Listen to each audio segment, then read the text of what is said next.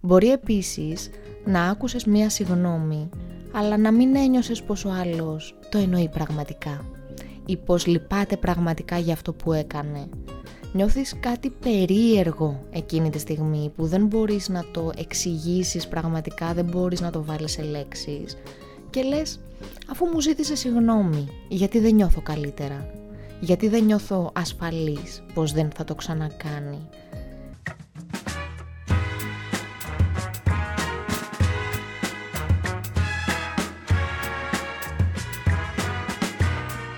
Καλώς ήρθες στο podcast Lukini Project. Είμαι η Λουκία Μιτσάκου, είμαι σύμβουλος προσωπικής ανάπτυξης και life coach και αυτό είναι ένα podcast προσωπικής ανάπτυξης που έχει σκοπό να προσφέρει έμπνευση και ψυχική ενδυνάμωση και μιλάμε για τεχνικές και εργαλεία που μας βοηθούν να βελτιώσουμε την ποιότητα της ζωής μας. Το Lukini Project έχει ως σκοπό να κάνει τον κόσμο καλύτερο με το να γνωρίσουμε καλύτερα τον εαυτό μας και φυσικά να μην ξεχνάμε πως πάντα υπάρχει λόγος για να χαμογελάμε.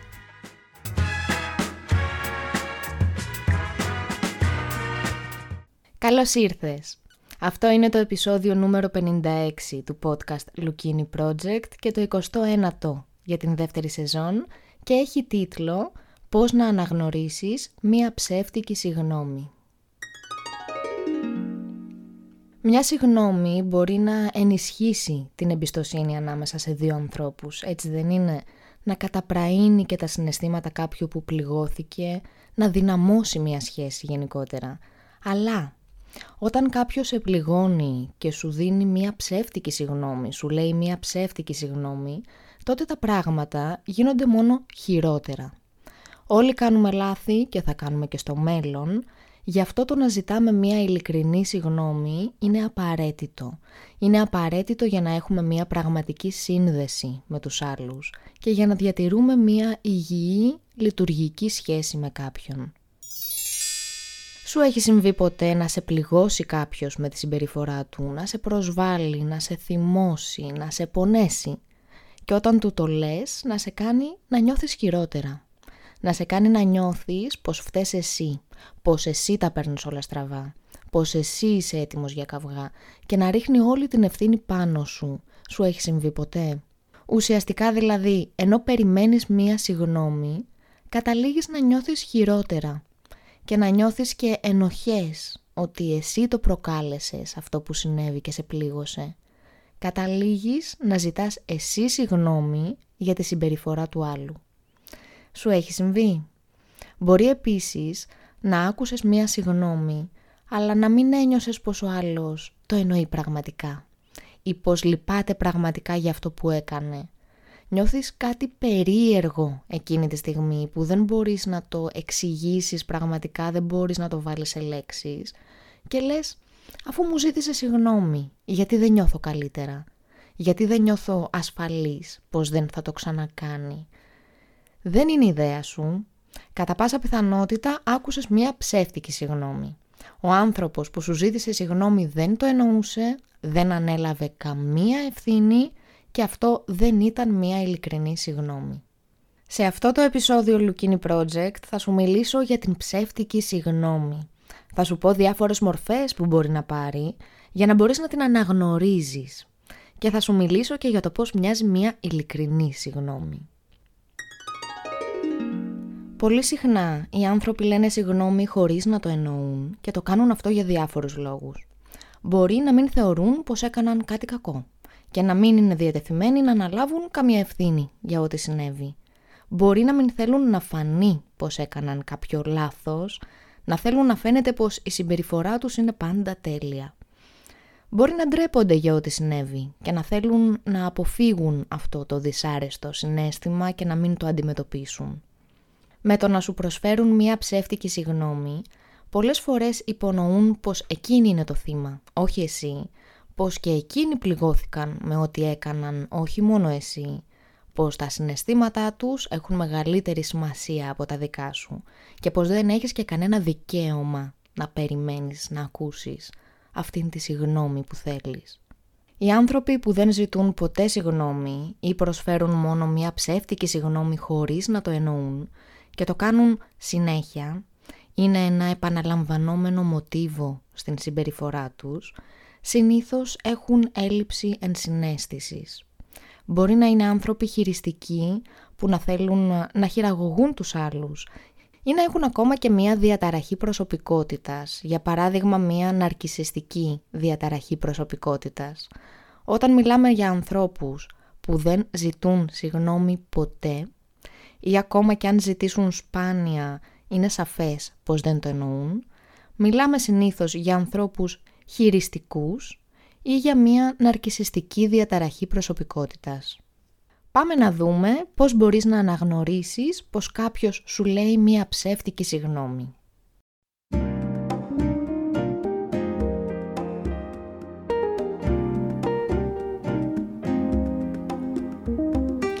Πώς μοιάζει μία ψεύτικη συγνώμη, μία μη ειλικρινής συγνώμη; Νούμερο 1. Εάν ακούς τις λέξεις «αλλά» και «αν» τότε δεν πρόκειται για μια ειλικρινή συγνώμη. Συγγνώμη αλλά συνέβη αυτό, γι' αυτό το έκανα, συγγνώμη αλλά έτσι είμαι εγώ, συγγνώμη αλλά έτσι νιώθω, συγγνώμη εάν έκανα κάποιο λάθος, συγγνώμη αν έκανα κάτι που σε πλήγωσε. Αυτές οι φράσεις δεν συνιστούν μια ειλικρινή συγγνώμη, γιατί αυτός που τις λέει δεν αναλαμβάνει απολύτως καμία ευθύνη για ό,τι συνέβη. Πιστεύει πως δεν φταίει σε κάτι, χρησιμοποιεί δικαιολογίες, χρησιμοποιεί τις λέξεις «εάν» και «αλλά» για να δικαιολογήσει τη συμπεριφορά του. Και δεν κάνει όμως μόνο αυτό. Χρησιμοποιώντας τις λέξεις «εάν» και «αλλά» ρίχνει την ευθύνη σε σένα. Εσύ φταίς που προσβλήθηκες, εσύ φταίς που πληγώθηκες, μόνος σου πληγώνεις τον εαυτό σου. Εκείνος δεν έκανε τίποτα και δεν φέρει και καμία ευθύνη. Με άλλα λόγια, τι σημαίνει η φράση «αν έκανα κάτι που σε πείραξε, συγγνώμη». Σημαίνει πως αν ο χαρακτήρας μου, αν η προσωπικότητά μου, για την οποία δεν έχω καμία ευθύνη, έτσι μου δόθηκε αυτός ο χαρακτήρας, δεν φταίω εγώ, ωραία. Αν η προσωπικότητά μου και οι πράξεις μου, που επίσης δεν τις ορίζω γιατί συμβαίνουν εξαιτίας της προσωπικότητάς μου. Οπότε ούτε οι πράξεις μου είναι δική μου ευθύνη, δεν είναι δική μου επιλογή.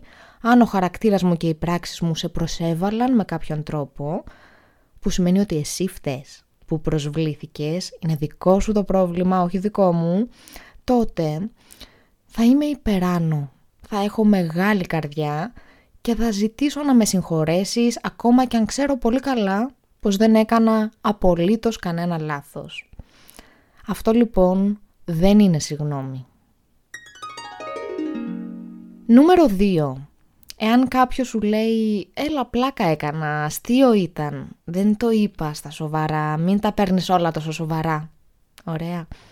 Αυτό δεν συνιστά μια ειλικρινή συγνώμη για αυτό που σου είπε ή σου έκανε. Το να κάνεις πλάκα και να κάνεις αστεία σε εισαγωγικά που πληγώνουν τον άλλον και ξέρεις πολύ καλά πως θα πληγώσουν τον άλλον δεν είναι ok, δεν είναι αποδεκτό. Το έλα πλάκα έκανα, ένα αστείο κάναμε, πώς κάνεις έτσι, δεν παίρνεις από αστεία, δεν είναι μια ειλικρινή συγνώμη. Δεν είναι καν συγνώμη και δεν πρέπει να την δεχτείς ως συγνώμη. Αυτός ο άνθρωπος δεν αναλαμβάνει απολύτως καμία ευθύνη για ό,τι είπε και για ό,τι έκανε, δεν θεωρεί καν ότι φταίει σε κάτι και θεωρεί πως μπορεί να πει οτιδήποτε προσβλητικό σε κάποιον που ξέρει πως θα τον πληγώσει αυτόν που θα το ακούσει και θα τη γλιτώσει προσποιούμενος ότι δεν εννοούσε αυτό που είπε και έκανε πλάκα σε εισαγωγικά γιατί έχει και πολύ ωραίο χιούμορ. Νούμερο 3. Λυπάμαι που νιώθεις έτσι. Αν ακούσεις αυτή την πρόταση, να ξέρεις ότι ο άλλος δεν λυπάται καθόλου. Πραγματικά καθόλου.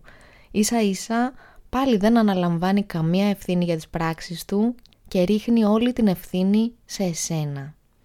Έχει επιδείξει μια προβληματική συμπεριφορά που σε πλήγωσε ή που σε προσέβαλε και αντί να πάρει τον ρόλο του θήτη, σου δίνει εσένα τον ρόλο του θήτη και παίρνει εκείνος τον ρόλο του θύματος. Λυπάμαι που νιώθεις έτσι, σημαίνει ότι εσύ φταίς που νιώθεις έτσι, εσύ φταίς και κανένας άλλος. Είναι δικό σου το πρόβλημα, εγώ δεν έκανα τίποτα απολύτως. Νούμερο 4. Θα με θεωρείς απέσιο άνθρωπο τώρα, θα με θεωρείς κακό άνθρωπο τώρα. Αυτό δεν είναι συγγνώμη και κατατάσσεται στην κατηγορία passive-aggressive, παθητική επιθετική το μεταφράζουμε στα ελληνικά. Ο άλλος το μόνο που κάνει είναι μια υπόθεση για το πώς τον βλέπεις ως άνθρωπο και προσπαθεί να σε κάνει να νιώσεις ενοχές για αυτήν την υπόθεση και επειδή αντιδράς σε μια προβληματική συμπεριφορά του και επειδή περιμένεις να σου ζητήσει συγνώμη. Αλλά αυτό που σου λέει δεν είναι συγνώμη. Νούμερο 5. Άνθρωποι είμαστε, λάθη κάνουμε. Αυτό είναι αλήθεια ως ισχυρισμός. Πράγματι είμαστε άνθρωποι και όλοι κάνουμε λάθη και θα κάνουμε και άλλα στο μέλλον. Αλλά σε καμία περίπτωση αυτό δεν είναι συγνώμη. Αυτός που στο λέει αυτό δεν αναλαμβάνει απολύτως καμία ευθύνη για τις πράξεις του. Σου λέει πως αυτές οι συμπεριφορές που σε πλήγωσαν είναι φυσιολογικές, είναι κανονικότητα, είναι μέσα στη ζωή αφού είμαστε όλοι άνθρωποι. Και φυσικά μπορείς να περιμένεις με σιγουριά ότι θα ξανακάνει το ίδιο και πολλά περισσότερα, γιατί άνθρωποι είμαστε. Νούμερο 6. Ναι, φταίω, αλλά φταίς και εσύ. Αυτό δεν είναι συγγνώμη. Ρίχνει πάνω σου την ευθύνη, εσύ την προκάλεσες αυτή τη συμπεριφορά, έχεις την ευθύνη πάνω σου, λυπάμαι, αλλά εσύ με ανάγκασες να το κάνω. Ε, λοιπόν, να σου πω ένα μυστικό, δεν λυπάτε καθόλου. Νούμερο 7. Το παίρνεις στραβά. Μην είσαι πάντα τόσο ευαίσθητος. Όχι λοιπόν, δεν είσαι υπερβολικά ευαίσθητος γιατί δεν υπάρχει κάτι τέτοιο και μόνο οι χειριστικοί άνθρωποι θα σου πούν κάτι τέτοιο. Μην τους πιστέψεις και σίγουρα αυτό δεν είναι συγνώμη. Νούμερο 8. Εντάξει, ας το ξεχάσουμε τώρα. Αυτό δεν είναι συγγνώμη, απλώς προσπαθεί ο άλλος να το αφήσει πίσω του και να σε κάνει και εσένα να το αφήσεις πίσω σου χωρίς να έχει λυθεί, χωρίς να έχει καν συζητηθεί. Και αυτό απλώς δεν γίνεται, γιατί το θέμα θα επανέλθει αν δεν λυθεί, δεν μπορούμε να προσποιούμαστε ότι δεν συνέβη και σίγουρα δεν λυπάται και δεν ζητάει συγγνώμη. Νούμερο 9. Θα σου ζητήσω συγγνώμη αν μου ζητήσεις κι εσύ. Άλλη μια συγγνώμη με όρους και προϋποθέσεις που δεν συνιστά φυσικά μια ειλικρινή συγγνώμη και σου ρίχνει την ευθύνη για όσα συνέβησαν γιατί πρέπει να ζητήσεις και εσύ συγγνώμη. Σίγουρα οτιδήποτε έχει μέσα του όρους και προϋποθέσεις δεν είναι ειλικρινής συγγνώμη. Νούμερο 10. Συγγνώμη, άντε, ευχαριστήθηκες τώρα. Αυτό είναι περισσότερο bullying παρά συγγνώμη. Νούμερο 11. Συγγνώμη, αλλά έτσι είμαι εγώ. Μην προσπαθείς να με αλλάξεις. Αυτό είναι κάτι που δεν σε αφήνει εκείνη τη στιγμή έτσι να το συζητήσεις περαιτέρω. Σε κάνει να νιώθεις ενοχές, ότι προσπαθείς να αλλάξεις τον άλλον και δεν τον αποδέχεσαι όπως είναι και σίγουρα φυσικά δεν είναι ειλικρινή συγγνώμη. Και το έτσι είμαι εγώ δεν συνιστά δικαιολογία ποτέ για να φερόμαστε άσχημα σε κάποιον. Ποτέ. Υπάρχουν πολλές παραλλαγές, θα σου πω πολλά παραδείγματα για να τα έχεις στο μυαλό σου, για να τα θυμάσαι και να μου πεις μετά ποια είναι αυτά που ακούς πιο συχνά. Αν ζητήσω συγγνώμη, θα με αφήσεις την ησυχία μου; Αν ζητήσω συγγνώμη, θα σταματήσουμε επιτέλους αυτή την κουβέντα, γιατί έχουμε και δουλειές. Συγγνώμη, αλλά εσύ το προκάλεσες αυτό. Συγγνώμη, αλλά εσύ σε πλήγωσες, όχι εγώ. Συγγνώμη, αλλά και οι δυο μας κάναμε λάθη. Λυπάμαι που δεν μπορείς να το ξεχάσεις και να το αφήσεις πίσω σου. Συγγνώμη, αλλά όλο αυτό με πληγώνει και εμένα, όπως και σένα. Μη σου πω περισσότερο. Οι φίλοι μου μου είπαν πως πρέπει να σου ζητήσω συγγνώμη. Ο Τάδε μου είπε να σου ζητήσω συγγνώμη. Μα έχω ζητήσει συγγνώμη χίλιες φορές για το ίδιο πράγμα. Τι θες τώρα; Μάλλον δεν έπρεπε να το κάνω αυτό. Ίσως έπρεπε να σε έχω ρωτήσει πρώτα. Ίσως έπρεπε να το τσεκάρω πριν το κάνω. Θα σου ζητήσω συγγνώμη αν υποσχεθείς πως δεν θα ξαναμιλήσουμε για αυτό το θέμα. Ούτε αύριο, ούτε στο μέλλον. Θα σου ζητήσω συγγνώμη αν υποσχεθείς πως θα με συγχωρήσεις. Τι θες να κάνω τώρα, να αρχίσω να αυτομαστιγώνομαι; Αφού το ξέρεις πως ποτέ δεν θα έκανα κάτι για να σε πληγώσω. Αφού το ξέρεις πως λυπάμαι για ό,τι συνέβη. Αφού το ξέρεις πως αγαπώ. Αφού ξέρεις πως δεν το εννοούσα. Συγγνώμη που δεν είμαι τέλειος και δεν φτάνω στα standards που έχεις στο μυαλό σου. Ναι, συγγνώμη που δεν είμαι τέλειος.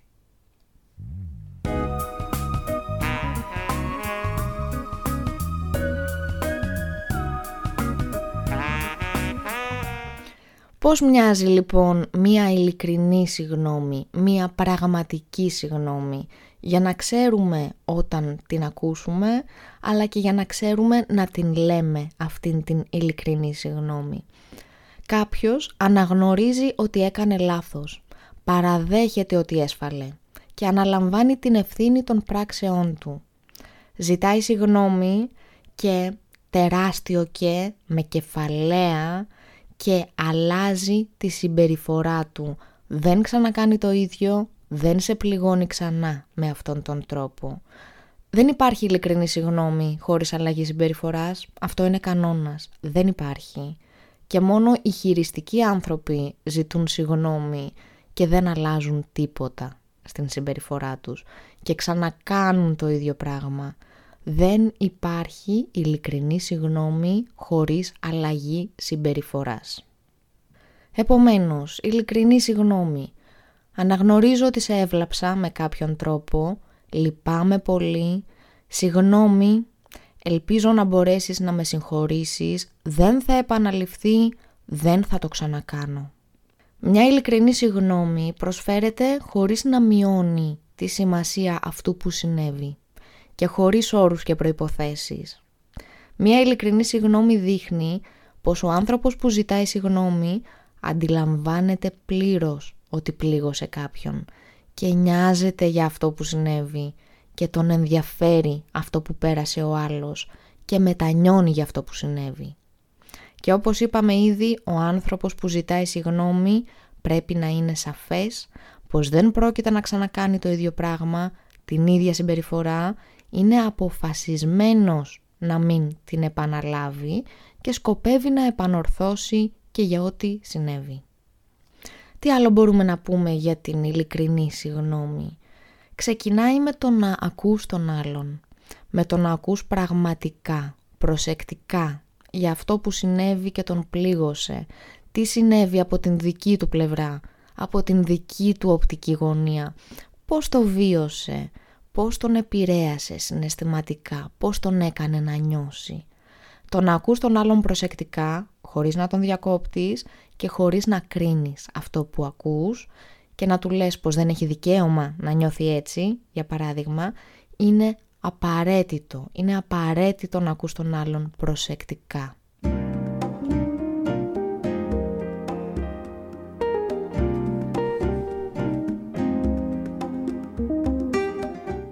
Ένα ιστερόγραφο.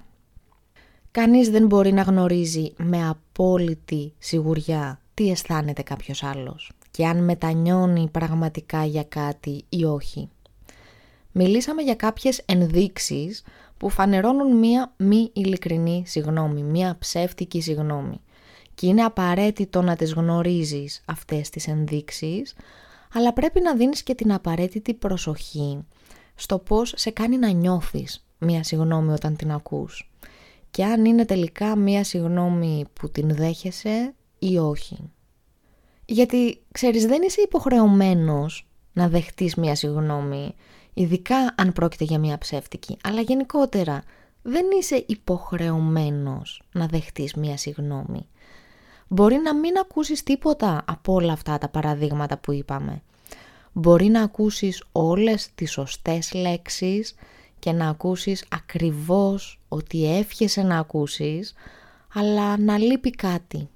Να λείπει οποιοδήποτε συνέστημα από αυτόν που σου ζητάει συγγνώμη. Να είναι σαν να τα λέει για να τα πει.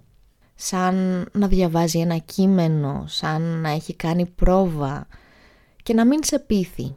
Να μην σε πείθει γιατί απουσιάζει εντελώς το συνέστημα ότι μετανιώνει για ό,τι συνέβη, ότι λυπάται που σε πλήγωσε, ότι δεν θέλει να πληγώνεσαι.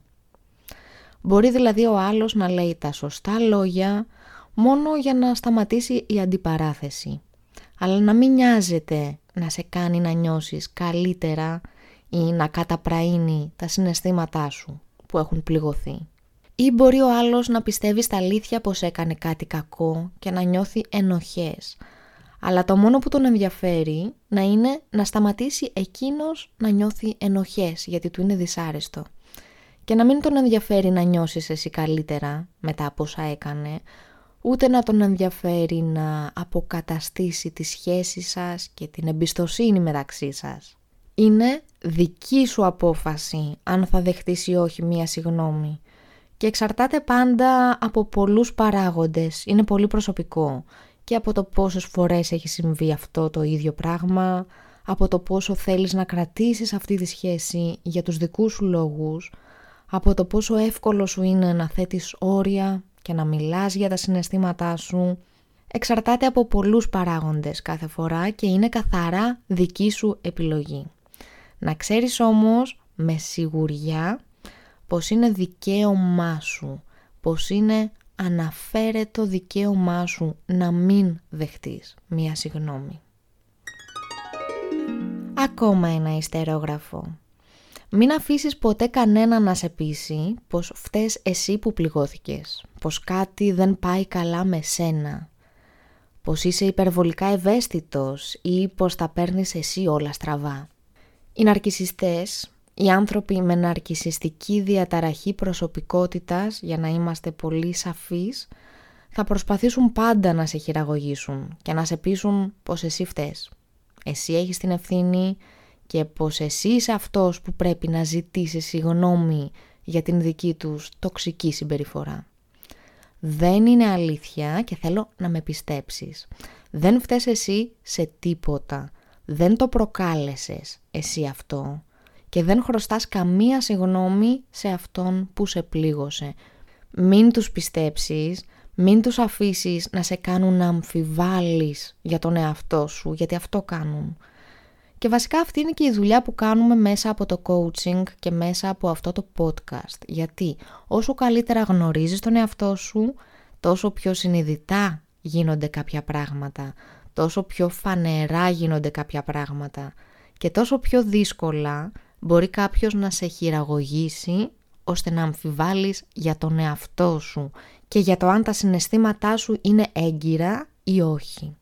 Λοιπόν, τα συναισθήματά σου είναι έγκυρα, δεν χρωστά συγγνώμη σε αυτόν που σε πλήγωσε και να μην αμφιβάλλεις για τον εαυτό σου.